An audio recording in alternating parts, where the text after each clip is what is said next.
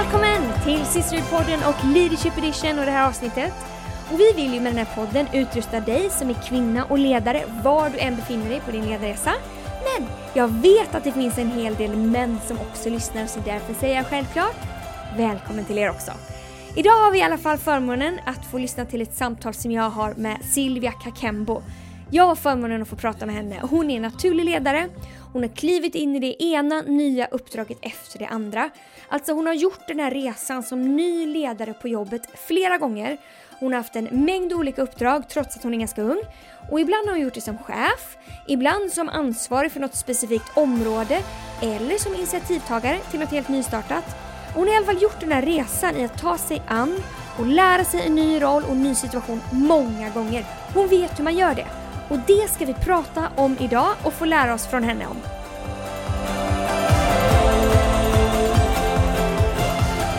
Välkommen Silvia till Sisterhood-podden eh, Leadership Edition. Tack så jättemycket. Vi har gjort det här tidigare en gång för drygt två år sedan tror jag. Mm, så var det nog. Lite annat format, men eh, det var innan corona. Ja, kul att vara tillbaka och göra ett eh, pre-corona, ett post-corona. Precis, ska vi se om allt ja, har förändrats. Post-corona vet jag inte om det är ändå. Vi hoppas post-corona. Ja, vi Ja. hoppas det. Att vi är på väg ut i det här. Vad, eh, vad jobbar du med på dagarna? Jag driver en PR-byrå som jobbar med ideella organisationer, olika folkrörelser och hjälpa dem att driva kampanjer och driva frågor som är viktiga för dem, som eh, de tycker förbättrar samhället på olika sätt. Hur länge har du varit här? Jag började jobba här i mars, så att i fyra månader ungefär innan semestern. Ja, Mm. nu då, ett halvår snart. Ja, det är ju ganska nytt. Ja, ganska nytt fortfarande skulle jag säga. Det är lite som en ny kostym som man tar på sig. Som Ja. ska passa. Eller jag vet inte vad du vill använda. En ny sko. Ja, men om, om någon hade sagt till mig för typ kanske tre år sedan att jag skulle driva en PR-byrå, hade jag sagt så här, jaha, vad spännande. Jag kan ju ingenting om att driva en PR-byrå. Vad innebär det? ja, men typ så. Mm. Eh, men eh, man lär så länge man lever. Men hur hamnade du här då? Jag eh, jobbade ju innan då på regeringskansliet ehm, och tyckte att det var väldigt roligt, men en ganska liksom snäv roll.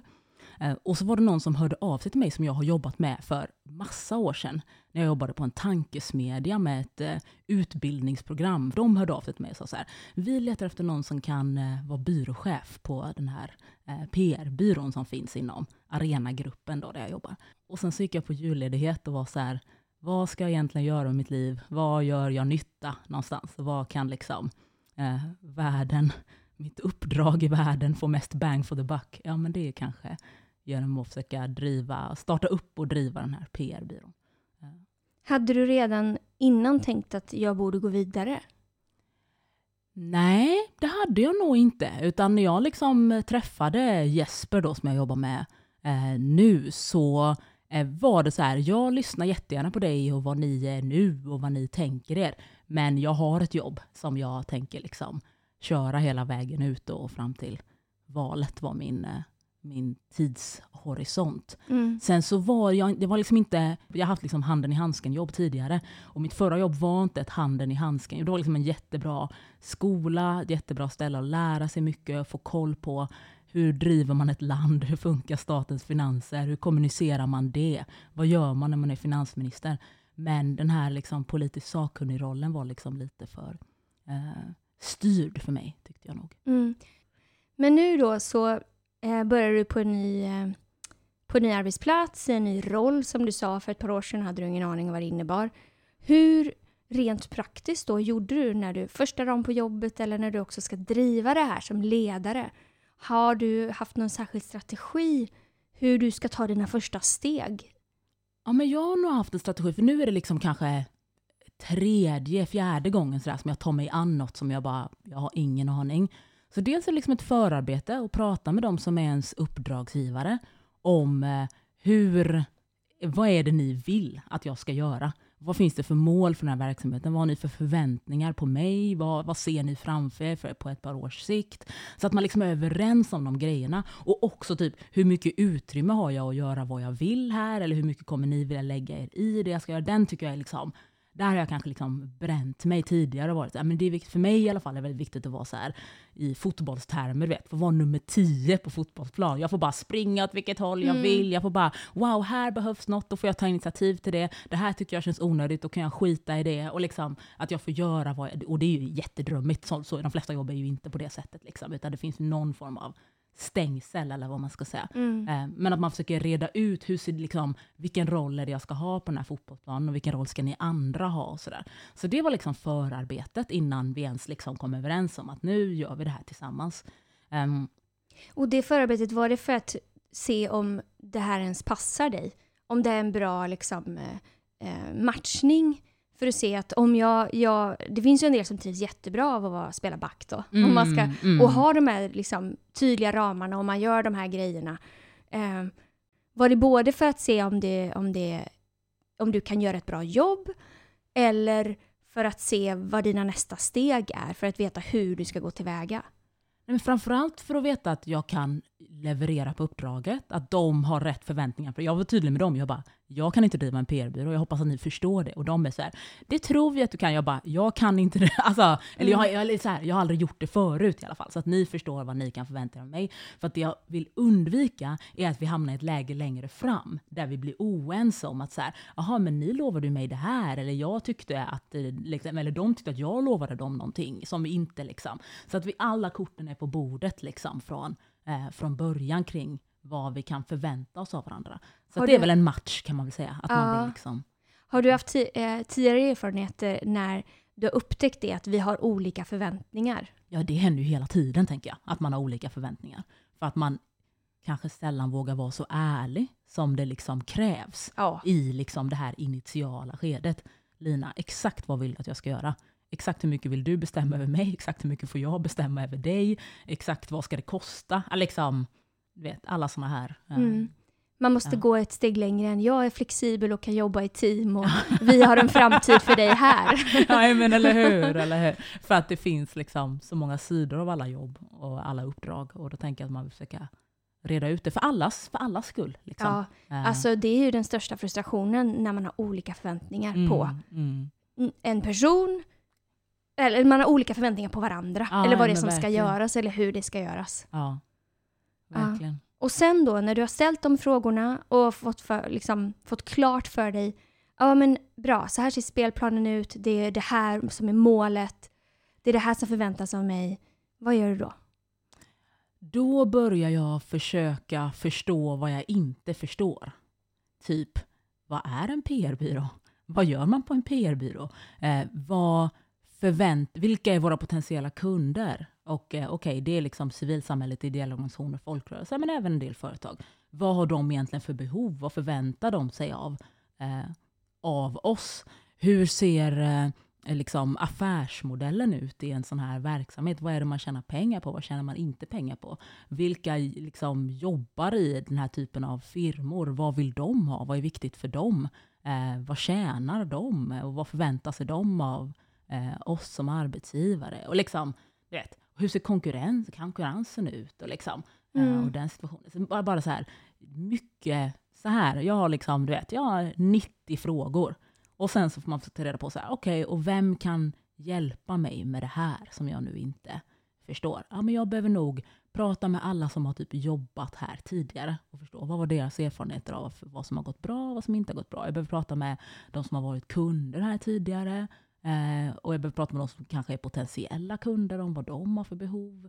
Jag behöver prata med konkurrenter, de som vill prata med mig. Mm. Eh, jag behöver eh, jag hade en, en rolig grej som jag gjorde i våras, för då var det så här, just det, eftersom att jag inte kan något om gebitet. Sen, alltså, det är klart jag kan mycket om kommunikation, men jag har liksom inte drivit en PR-byrå på det sättet. Så var jag så här, okej, men jag behöver liksom ha, gå, en, gå en snabb masterutbildning här i liksom, what's poppin inom kommunikationsfältet. Så jag bara, okej, jag har liksom tio olika amerikanska poddar här som jag liksom lyssnar på, bara för att höra så här, vad är det som pågår? Och så lyssnar jag på liksom två sådana om dagen, när man typ, ni vet, är ute och går eller ska slänga Mm. soporna eller diska typ. Eh, jag lärde mig i grund, nu säger Ja. för att alla säger samma sak efter ett tag, Mm. men i början var det så här, vad pratar de här människorna ens om? Vad är det som händer? Vad är det senaste inom tekniken? Vad är de senaste metoderna? Vad verkar liksom eh, funka bra för att engagera människor med hjälp av kommunikation? Mm. Det jag tycker är intressant är att du pratar om de här, alla de här frågorna som du ställer. Dels så funderar du över hur du kan vinna, eller hur ett företag kan vinna. Men också hur kunderna då, eller de som Mm, kan mm. vinna. Hur man kan, att det finns liksom, Verkligen. Det att det är en win-win, att det är Ja. det som är målet. Verkligen. Har du befunnit dig i en situation någon gång där du känner att det är helt orimliga förväntningar på dig? Att det här, det här, det här går inte. Um, jag tror att i de allra flesta fallen, är det så bara med kvinnor eller även med män, det är säkert så med vissa män också, men säkert med kvinnor, att man är ju själv den som sätter den högsta ribban. Typ Mm. nu på mitt jobb så är jag så Åh, vi ska göra det här, vi ska nå hit. Och de som är mina uppdragsgivare är så här, okej men nu är det som att det är uppstartsår, du vet plus minus noll är okej. Och jag är så här, plus minus noll, Ja. alltså du vet det kommer inte funka. Här, Tanken är ju att vi ska växa på det här sättet, eller vi ska, alltså Mm. så, att, så att det är ju jag som, så det är liksom min stora utmaning, att det är jag som driver upp tempot, det är jag som sätter de här höga ribborna. Alltså Mm. att liksom bli vuxen i den bemärkelsen och vara så här, just det, så ska man jobba i 50 år till. Så att då får man nog eh, ha högt tempo när det krävs, men också ha lågt tempo när det liksom eh, tillåts. Så att det är väl, så de orimliga förväntningarna är nog liksom mina egna Mm. snarare än att det är någon annan som liksom utsätter mig eller pressar mig. Eller. Hur vet du nu då vad som är rimliga mål? Är det lite trial and error? Ja, det är definitivt trial and error. För, för länge sedan då när jag jobbade på Sveriges elevkår så var jag så här, vi ska värva 80 000 medlemmar. Och alla som jobbade på min, det var liksom 30 personer som jobbade liksom i mitt team. Och de var så här, Silvia, tycker du verkligen att det här är rimligt? Och då kanske vi var vet, 45 000 medlemmar eller Ja. någonting. Liksom. Och, de var så här, och jag var så här, okej men om vi bryter ner det här, du vet du i Östergötland gör det här, du i liksom Dalarna gör det här. Du vet, försökte liksom bryta ner. Och, och vissa nådde ju sina jättehögt ställda mål och Ja. andra nådde inte sina. Och så landade vi på, du vet, 62, som ändå var typ rekord från då. Alltså, Ja. men jag kommer ihåg siffrorna rätt. Liksom. Men ändå ganska långt från det vi skulle göra. Och då slits ju folk i att så här, Silvia har helt orimliga förväntningar. Mm. Och det, det gav nog en del, liksom, om tänker, personskador som jag liksom vis av erfarenhet kanske inte eh, liksom tycker det är värt att tillfoga människor för ett liksom världsligt mål, eller vad man ska säga. Ehm, men, men man kan ju, det, ja det är nog erfarenhet tror jag. Det är svårt att veta innan man har testat. Men jag kan tänka, det, en sak som jag lärde mig på Centigo där jag jobbade var typ att så här, man kan jobba mycket mer med du vet, ambitioner mer än med mål. Man Just det. försöker kanske vara så här, vi ska röra oss i den här riktningen längs den här linjen. Det är det här vi mäter att mäta att vi går i rätt riktning. Vi ska liksom, fler människor ska vilja komma till våra möten i kyrkan, fler kids ska vilja ingå i vår verksamhet. Vi ska växa liksom. Mm. Så kanske mera i att det kanske är min, mitt sätt att liksom röra mig mot liksom, Mm. utveckling snarare än att sätta de här liksom, jättehårda Det är kvantitativa otroligt målen. bra. Det är otroligt bra. Du sa det att du inte tycker om att någon liksom eh, micromanager dig, eller lägger sig i eller försöker styra. Mm. Hur gör du när du ska leda andra? Ehm, ja, men jag försöker nog vara likadan själv uh, gentemot andra som jag önskat. Eller liksom, jag brukar ha en diskussion om så här, hur känner du dig när jag säger så här, hej, jag skulle önska att du gjorde det här. Känner du så här, jag sitter i en mycket liten flyttkartong och bara kan inte röra mig. Eller känner du så här, "Ah, jag sitter på en flotte ute på havet nu och jag ser inte land. Liksom. Okej, tanken är att du ska känna så här, jag, ser, jag sitter på den här flotten, jag har en åra, jag fattar ungefär vart jag ska göra. Liksom. Och om du känner så här, "Ja, men jag vet inte hur jag ska göra det här, ja, men då kan vi diskutera det. Mm. Men annars är hur helt upp till, upp till dig. Liksom. Se till att vi går i mål med den här grejen. Sen så är det olika, jätteolika för olika uppdrag. Och ibland, jag brukar tänka så här, ja, men det finns något som är liksom, vad ska man säga, chefskap och ledarskap som är så här, att, vet, att måla upp en vision eller säga, hjälpa oss åt att sätta de här målen och ambitionerna. Men sen finns det också något som är typ handledning. Om du sen är så här, okej jag ska göra den här grejen, jag vet inte hur. Ja, men låt oss sitta ner och diskutera lite liksom, med metoder. Hur kan man lägga upp det här? Hur gör man en bra projektplan för det här? Men annars så liksom. Men det är nog upp till dig i sådana fall att ta, tänker jag, i, att ta det initiativet, eller till den jag leder, att ta det Mm. initiativet. Att så här, ja men här känner jag att jag inte vet. Och då är det det inte säkert att jag vet hur man gör, men du kanske, så här, men du kanske kan fråga den här personen Precis. istället. Men det, jag vet inte om det är rätt att fråga mig det. Man kanske ska fråga någon som jag jobbar med eh, istället. Eh, Hon lägger sig alldeles för mycket. ja, men det är otroligt bra att eh, folk, eh, att hjälpa folk att lyckas på bästa sätt ju. Ja, men Är eller, och jag har nog blivit, jag var nog mycket mer micro, men det är också som sagt erfarenhet, jag var nog mycket mer än så här. Men jag vet exakt hur saker ska göras, för antingen har jag gjort det själv, eller så har jag tänkt ut värsta smarta grejen. Har man liksom rekryterat rätt person och haft den här diskussionen Mm. innan om du vet, vad är det vi vill uppnå i stort som bolag, och liksom, vart ska vi? Då tänker jag att det är viktigare att den personen sen är så här, men jag skulle bli riktigt bra på det här. Toppen. Då är liksom mitt uppdrag att hjälpa dig att bli riktigt bra på det. För det är förmodligen bra, du kommer trivas här, det är förmodligen bra för vårt bolag, det är bra för dig, det är kul för mig att vara med på resa. Alltså, så att jag litar nog mer också på att personer själva det vore jobbigare för mig när personen var så här, nej men jag vill inget särskilt, då är jag så här, då har vi ett problem. Men om Ja. personen är så här, jag skulle vilja det här på tre eller sex månaders sikt, toppen. Då försöker vi liksom få det att hända. Sen är det inte alltid som alla intressen lirar, alltså att det den personen vill är det som jag också tycker då att vi eh, som liksom företag behöver. Eh, och då får man kanske ta en diskussion om, Mm. om det. Um, Så bara en liten kort fråga om personlig utveckling. Har du några specifika saker som har varit liksom, saker som du vet att det här har jag verkligen jobbat på och slipat på för att jag ska kunna bli mer effektiv eller ehm, en bättre ledare? Ja, men jag tror de som eh, jobbar nära mig, eller Jakob som lever nära mig, tycker att jag är liksom extremt välorganiserad. Eh, och det tycker jag förenklar mitt liv så himla mycket. Det var någon som lärde mig för länge sedan, Isak, en kille som jag jobbade med, som var jätteduktig på att liksom göra events. Och han var så här, om du tycker om att tänka på saker, gör det massa gånger då. Om du inte vill tänka på någonting, bara skapa ett system som bara gör att du inte behöver tänka på det.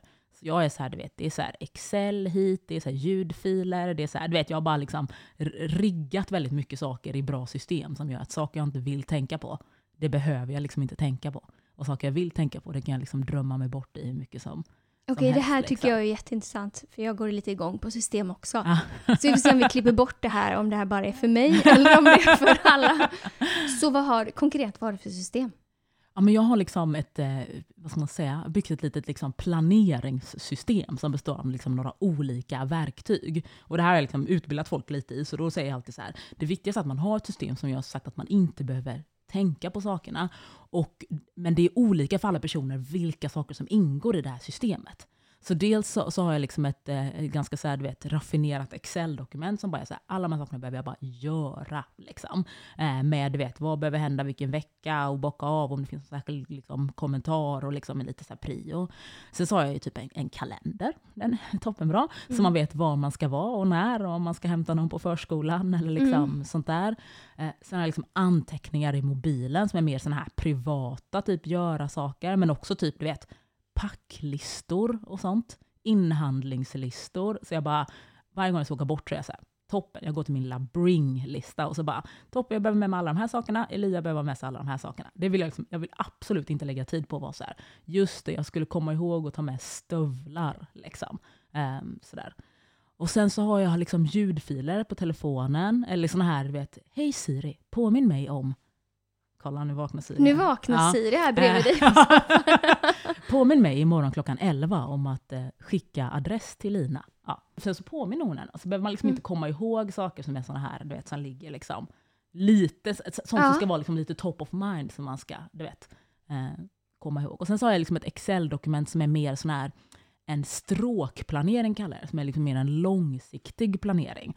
Som är så här, okej, men den här i, i liksom september ungefär så kommer det här hända. Och det är, det är bra om man sysslar med jag tänker typ som i kyrkan, för att det är så här, okej vi ska ha summer camp, när måste vi sätta igång med den planeringen? Ja men det behöver hända liksom oktober året innan och då så finns det de här faserna. Mm. Och samtidigt ungefär så bara Heart for the House, när ska det börja? Och när ska vi börja planera söndagarna som ska vara liksom i höst typ och vilka vi ska bjuda in då och vad vi ska ha för tema då. Alltså det, när det bara är så här, det är långa liksom stråk Mm. som krävs för att få saker att liksom takta Ja. liksom framåt i, i tiden.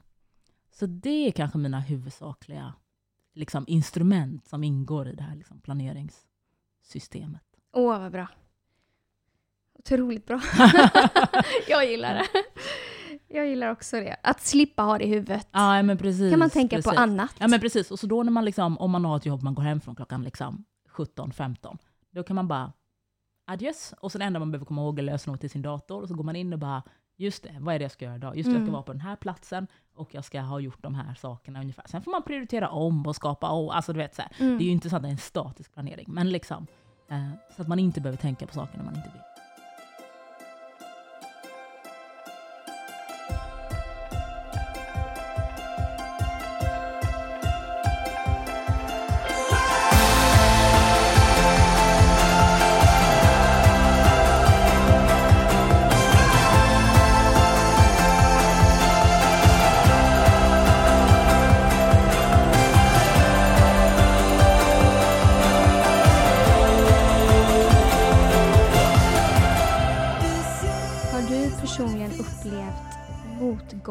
Eller utmaningar för att du är kvinna eller för att du är svart? Jag bara, mitt liv är en motgång. Nej, så, Du Så söker kanske? jag söker motgång. Nej, jag vet inte. Jag eh, lever ju i den kropp jag lever i, så att säga. Eh, och det är klart att den blir bemött på massa olika sätt. Sen vad som är vad, ja, på ett sätt är man väl ganska bra på att detekta. Så här. Ja, nu hanterar du mig på ett visst sätt för att du tycker att jag är för ung, eller du tycker att jag eh, inte borde kunna vissa saker för att jag ser ut på ett visst sätt. Och sen försöker jag också vara lite så här, ja, jag skiter i, alltså, jag orkar inte. Men samtidigt som det påverkar mig ganska mycket också. Eh, så att eh, ehm, jag önskar att det inte vore så. Men så är det. Och det är liksom som sagt ett helt avsnitt kring strategier för, för de sakerna också. Nu tror jag att jag har börjat bli, men det är också som sagt erfarenhet och viss och liksom år under bältet att nu är jag så här, skitsamma, jag orkar inte. Liksom. Ehm, Nej, man behöver inte bevisa för vissa personer. Men Nej, jag, det, ett sätt sitter det i ganska mycket det här att bevisa. Men jag Mm. tror att jag vet om ungefär typ vad jag kan och vad jag inte kan. Så då behöver jag inte känna mig utmanad av att någon annan liksom, eh, tror att jag inte kan. Liksom. mm. Ehm, så. Ja. Jag har stött på en mängd bibelord, en mängd punkter som du så här läste eller talar ut över dig själv på ditt förra jobb när du var på Finansdepartementet. Mm, ja. eh, som jag tycker är helt fantastiska. Så här, Guds löften för mitt 2020 var det då, på Finansdepartementet. Eh, så här, från, Matte, alltså från massa olika ställen i Bibeln, 10, 11, 12, 13 någonting bibelord. ja. Eh, gör du, har du något sånt? Och varför skapade du det? Just det. Det var nog kämpigt för mig på Finansdepartementet ändå. Jag tyckte att det var... Eh, om någon hade sagt till mig när jag liksom var 15, så här, ah, du ska få jobba på Finansdepartementet med finansministern, då hade jag varit så här, what? Alltså lite som med PR-byrån då i och för sig för tre år sedan. Mm. Ehm, och då hade jag en föreställning tror jag om när jag kom dit också om att så här, vi kan liksom påverka samhället mycket mer än vad vi kunde göra. Det är så mycket i samhället som du vet, det är så globala strömningar hit och dit och det är bara skeenden och det, alltså det är en sån extremt komplex värld. Och det är så här, om vi kan göra en av hundra saker bra här, då har man gjort ett bra jobb typ. Sen är Mm. resten bara hantera kemikalielagstiftning typ, som bara, åh, du vet, saker Ja. bara sköljer över en liksom. Det är skitsvårt. Och då var jag nog så här, jag behöver liksom något att bara hålla fast i. Du vet, vad gör jag egentligen här? Typ, hur kan jag ens göra skillnad eller typ påverka? Jag kom hit för att jag ville liksom se till att världen skulle vara lite mer ojämlik än vad den är idag. Att, vet, ensamstående morsor skulle kunna köpa vinterkläder till sina barn, typ att folk skulle kunna få en bra utbildning oavsett var i Sverige man liksom växte upp. Alltså, Mm. och jag bara, det här är så svårt, det är så långt ifrån det jag liksom behöver hantera varje, varje dag. Så jag tror att det där kom ifrån att så här, jag behöver liksom ha blicken fäst på vad det är jag sysslar med här och vad det är jag ska ta med mig härifrån. Mm. Eh, för att det ska liksom, eh, för att jag ska kunna hålla i. Um, Otroligt bra. Jag, jag får läsa några stycken här så att man vet vad man pratar om. Eh, Matteus 5 och 13. Vi, Guds folk, är utvalda för att vara ljus och salt. Psalm 121. Min hjälp kommer från Herren, lyft blicken. Psalm 121 och vers 6. Jag står under Herrens beskydd. Eh, Psalm 23. Om jag så vandrar i dödsskuggans dal är jag inte ensam. Eh, Waymaking miracle worker. Um, Gud har inte tagit mig hit för att jag ska misslyckas, Josua 1 och 5. Eh, inte i min egen kraft, men i Guds kraft. Gud har en plan, Jesaja 55. Stor är din trofasthet. Ja, mycket, Känn ingen oro, det finns säsonger för allt. Mm. I Predikaren 3, att så, att skörda och allting sånt där. Jag Eh. började nästan gråta här. Jag bara, oj var det så jobbigt? Ja, det var det nog. Men sen så ställde du också en fråga så här, vad skulle Jesus ha gjort om han jobbade på Finansdepartementet? vad skulle Jesus ha gjort om han var en i min arbetsgrupp? Ja, Väldigt intressant tanke. ja. Hur gör du idag för att eh, när du inte kanske är en lika utmanande säsong på samma sätt, Mm, mm. hur är Gud med dig i ditt jobb? Nej, Men Gud är ändå med mig ändå varje dag, men det är mer utifrån en, eh, en positiv plattform. Eller vad man säger. Alltså då var det väldigt mycket så här, jag måste hantera saker som går från minus till noll, eller vad man ska säga. Ja. Nu handlar det mer om att ta saker från noll till liksom hundra, eller, liksom, eller så långt vi nu vill, vill ta det. Och då är det ju mer, för mig när man jobbar med sådana här yrken som är väldigt liksom kreativa, Alltså både i så här det vi ska leverera till kunder, men också bara hur ska vi lösa saker i vårt företag? Hur ska vi ha det? Eh, hur ska vi göra när vi ska rekrytera? Att man hittar rätt personer. Alltså det är så mycket sådana här saker som bara är så här, eh, man behöver lite liksom eh, eh, gudomlig liksom ryggbackning på. Eh, liksom, när, jag, när jag var gravid så höll Jakob på att liksom putta mig upp på massa olika backar. Liksom. Och det har liksom bara suttit i sig så fort jag kommer till en backe eller en trappa nu så är Jakob så här, ah, jag ska hjälpa dig här uppför. Liksom. Och det är jättesnällt, även om jag inte behöver det egentligen. Men den, den typen av, förstår du, behöver man liksom även i sitt yrkesliv från liksom en kraft från, från ovan. Och för det är det jag liksom ber om varje dag. Vet. Jag behöver komma på massa lösningar på massa olika saker varje dag. Liksom. Eh, och det är ju bara gött när man bara wow, så här kan man göra, så blir det jättebra. Och så träffar man den här personen och så behöver den här den här. Och så ringer någon och behöver hjälp med det här och toppen. Och det bara ledde till värsta stora projektet. Och så, du vet, eh, eftersom att allt är så öppet för påverkan, liksom, så tänker jag att det är så bra att ha med sig eh, Gud och sin tro i det. För jag tror att då kommer man liksom kunna lyfta blicken lite ytterligare, få lite nya nice idéer, träffa på människor som man inte ens visste att man behövde träffa på. Liksom. Um, så, att, uh, så att det är kul att inte bara vara i dödsskuggans dal och behöva stöttning, utan att Från även kunna börja på en liksom grön äng och vara så här, Ja. okej toppen, vi ska bestiga det här berget och det är bara kul. Liksom. Ja, livet har Ja. olika säsonger och Ja, man får med sig någonting. Dödsskuggans dal går man ju igenom också. Man stannar eller inte hur, där. Eller hur? Han leder Ja. den framåt. Men du, ehm, när jag växte upp så pratade man en del om kallelse. Att Mm. typ så här kallade, Gud kallade en till olika Mm. platser och till olika yrken och sådär. Nu tänker jag kanske att man är kallad till att följa Jesus, men känner du att du liksom är kallad till ditt jobb eller det du gör? Ja, jag känner mig nog väldigt kallad. Sen så kanske inte det är något jag pratar med folk om för att det får en att framstå som att man har storhetsvansinne, typ. Um, men jag känner nog att jag med Guds försorg har hamnat på typ en plats i världen. Du vet, jag kan hamna var som helst. Du vet. Mina föräldrar var så här, vi måste dra. Liksom. Och så hamnar jag här. Och så typ träffar jag de människorna jag träffar. Och så har jag också typ haft det ganska så här lätt för mig typ i, du vet, i skolan och sånt där.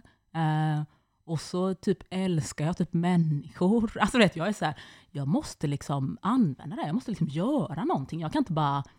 För ett tag så var jag nog liksom, träffade jag en massa människor som var så här, du skulle kunna bli skitrik bara. Bara gör det här, Just plugga det. det. här, ta det här jobbet, bara kör liksom. Och jag var så här, oh wow, häftigt, kul. Och sen bara, eh, vänta lite, vad är det jag ska göra egentligen? Jag kan inte bara gå runt här och typ tänka på mig själv och, liksom, och på de allra, allra närmaste. Liksom. Utan så här, om Gud har satt mig på den här platsen och sen liksom gett mig de här gåvorna, då måste jag ju göra någonting som ska vara till nytta. Liksom. Och sen kan det fortfarande vara till nytta för mig och min familj och mina närmaste, men jag hoppas för liksom, eh, ännu fler. Kallad till att vara där du är eller att göra det du gör? Ja, men det jag gör tänker jag skiftar ju ganska mycket.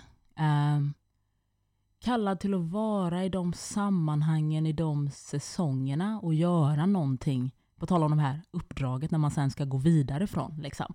Ja, men jag ska nog vara här några år och typ göra någonting. Starta det här eller, Eller om det så bara var att träffa de här personerna och liksom, jag vet inte, man vet ju aldrig riktigt vad man lämnar för avtryck i andra. Jag tänker att det är massa människor som har lämnat avtryck i mitt liv som var så här, de visste liksom inte ens om att de gjorde det. Typ. Men de just spelar ändå en stor roll. Och så tänker jag att vi som sitter här nu är liksom i allas liv också. Men jag tycker att det är något väldigt fint och jag föreställer mig att alla människor är kallade. Och det handlar jättemycket om att hitta liksom sin plats typ. Och sin tid och det. Och jag tänker att om man går tillbaka till så här, vad är det egentligen jag ska göra här i världen? Då kanske man liksom kan försöka hitta det. Och det behöver inte vara genom ens yrke, det kan också vara genom liksom ideella uppdrag eller liksom i ens vänkrets eller, mm. eller sådär. Men, Som ditt första bibelord är att vi kallar det att vara ljus och salt. Ja men, eller hur? Mm. eller hur? Vad skulle du önska att folk skulle säga om dig när du slutar på det här, den här arbetsplatsen? Vad skulle du önska att du har lämnat för avtryck? Eller vad du har gjort? Det är lite spännande, för att på ett sätt är jag så här, eh, du vet, kriga hårt nu för att så här, ah, vi ska komma upp i vissa försäljningsvolymer. Och du vet, så här. Men det är inte det jag vill liksom bli ihågkommen för. Jag vill bli ihågkommen för att jag var, typ, var en fin människa typ, som hjälpte folk att eh, växa i sina roller. Eh, och som det var roligt att jobba med. Eh, och som var vad ska man säga, en kollega som typ brydde sig, som man ville prata med om saker. Och sen såklart det vore kul också att lämna det här bolaget i väldigt mycket bättre skick än vad det var i när jag liksom, eh, fick rollen. Mm. Väldigt inspirerande. Och jag måste säga att jag tycker att du är en person som både speglar så värme och omtanke och vill förändra och hjälpa människor, men även kapacitet och liksom du vet vad du gör och har mål och eh, det är en underbar balans tycker jag. Så om vi ska försöka sammanfatta vårt samtal här, vad har vi sagt? det får du göra tror jag. Okej. Okay. Gör en plan. Ställ ja. rätt frågor. Mm. Vet varför du gör det du gör. Ha rätt folk omkring dig. Och en miljö där du kan blomstra mm. kanske. Mm. Spelfält. Vad har jag glömt? jag är dålig på att sammanfatta. Ja. ja. Men jag tyckte du sammanfattade bra.